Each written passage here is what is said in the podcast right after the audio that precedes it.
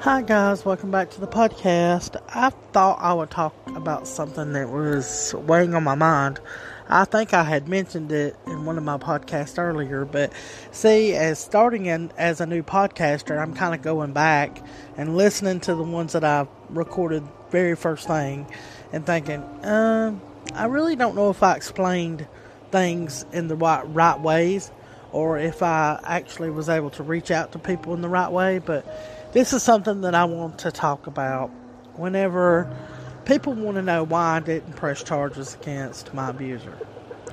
And I didn't. I never went to the police. I never made a report. Um, he never got caught up with. So he basically got away with all that as far as law enforcement goes. He never got in trouble for it because I never did press charges. And one of the biggest reasons was because of the time, uh, you know, we had walked to his, one of his family members' places. We lived in a very small little remote town, and we walked to a um, close family member's home. She was elderly, and he went he went to use the phone there and so I walked with him, and he started abusing me and cussing me out in front of this family member, and she was actually hollering, "Call 911!"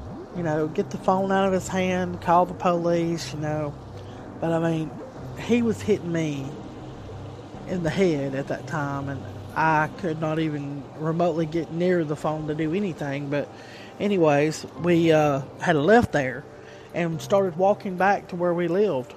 And he was pulling my hair out. I'm talking about hit me in my face, and we was kind of like in a, you know, like on the side of the road, you know, where it's like kind of a ditch kind of thing. We was in this steep ditch type deal, and he just kept hitting me and pulling my hair. And this girl that knew us had come by, and she said, "I'm calling the law." She's and she begged me to get in her vehicle, and uh, he had me by the hair of the head and wouldn't let me move. He was just like yanking me all over the place, and we finally got back to our place where we lived, and the police was called, and uh, they said they come out and everything, and he said, "I've heard that there was a domestic violence uh, situation going on, and that's why I'm out here. Domestic the domestic violence dispute is what he said." Now, mind you, I never laid a hand on him.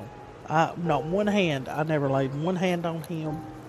He was doing all the aggressive, abusive things to me, but we walked. So he, and he did all that. So he was out of breath, and his face was red. His hair was all, all over his head too, you know. And uh, I guess we kind of both looked like we had been fighting. But the the police officer threatened to take us both to jail. He said I'm not just going to take her to jail, uh, him to jail. I'm going to take you to jail too, ma'am, because y'all been fighting. Excuse me. I will never forget that, that that day. It seemed to me like after that, I felt like I had been let down uh, by law enforcement. And I mean, it wasn't the officer's fault. I mean, I don't I don't point my fingers, but I'm just saying that's what deterred me from ever calling the police and ever making police reports because of that situation. Because I thought after that, I thought, well, it doesn't matter. They're never going to believe me. They're never going to think that I was abused. They're never going to see it. And he might he might always speak up and say, "Yeah, she was hitting me too," and I may have to go to jail. So I mean, that's the way it is. The laws down here in Alabama, that is the way the laws are if if one person is called out, like if they call a domestic violence call out, well, you both go to jail. And you know, I hope that there's more training now for officers to be able to recognize the signs, you know, of who the abuser is and who the abuser's not. But you know, my abuser was so manipulative and such a liar. I mean, he could convince he could convince anyone of anything at the time. But yeah, that that right there, that's one of the reasons why it deterred me from ever trying to make a police report or ever try to have him put in jail was because of that reason, which he had threatened me numerous, numerous times and told me, you know, if you if you call the law to me or if you write a report and tell them I've been abusing you, I'll just kill you. You know, of course, everything was if you leave me, I'll kill you. So I was just a fear, you know, afraid and and uh, didn't really know what to do. And like I said, you know, the police had been called out, but he they were wanting to take me to jail, and I never did lay a hand on him. He was the abuser. So, yeah, I wanted to come on here and talk about that. I don't know if any of the rest of you have ever had those type of experiences or anything like that's ever happened to you in your situation, but I do know that it happened to me and mine, and it was very, very, um, you know, I mean, you get to where you, you don't want to do, you know, it's like, what's the what's the point? What's the use of doing that? Because nobody's going to do anything anyway. That was my mindset back then, and you know, I, I, I was scared, just scared, afraid, and uh, felt like that even if I did call the police, nobody would believe me that I was in the abuse and I would have problems and you know it was just so many things.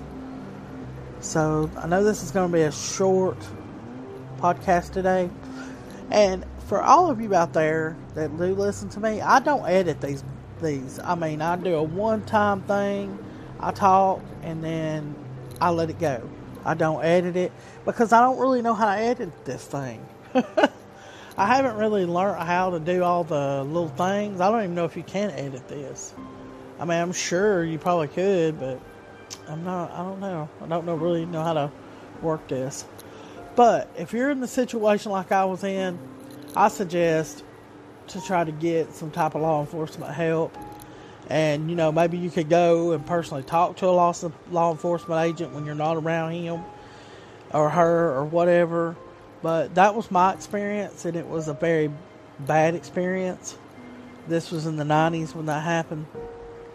So but anyway uh, i guess i'll talk to you guys later hope you're having a good weekend it's the end of the weekend actually it's uh, daylight savings time we're hour ahead now and so I think that's the way it goes, right? Um, oh well.